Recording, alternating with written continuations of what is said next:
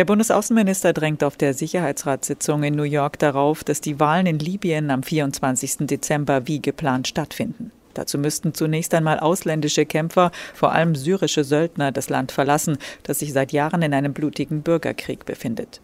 Heiko Maas ist zuversichtlich, dass das gelingen wird, zumal offenbar auch Russland hier seine Unterstützung signalisiert hat. Allerdings gibt es auch kritische Stimmen aus Libyen, die befürchten, dass das Land gar nicht in der Lage sein wird, diese Wahlen frei, fair und international anerkannt abzuhalten. Der Bundesaußenminister wird in New York auch den libyschen Premierminister treffen und ihm die Unterstützung Deutschlands in dem Wahl- und Übergangsprozess anbieten. Die Bundesregierung versucht schon seit längerem in dem Konflikt eine Vermittlerrolle einzunehmen. Dazu wurden in der Vergangenheit die Außenminister der beteiligten Länder zu Gesprächen nach Berlin eingeladen.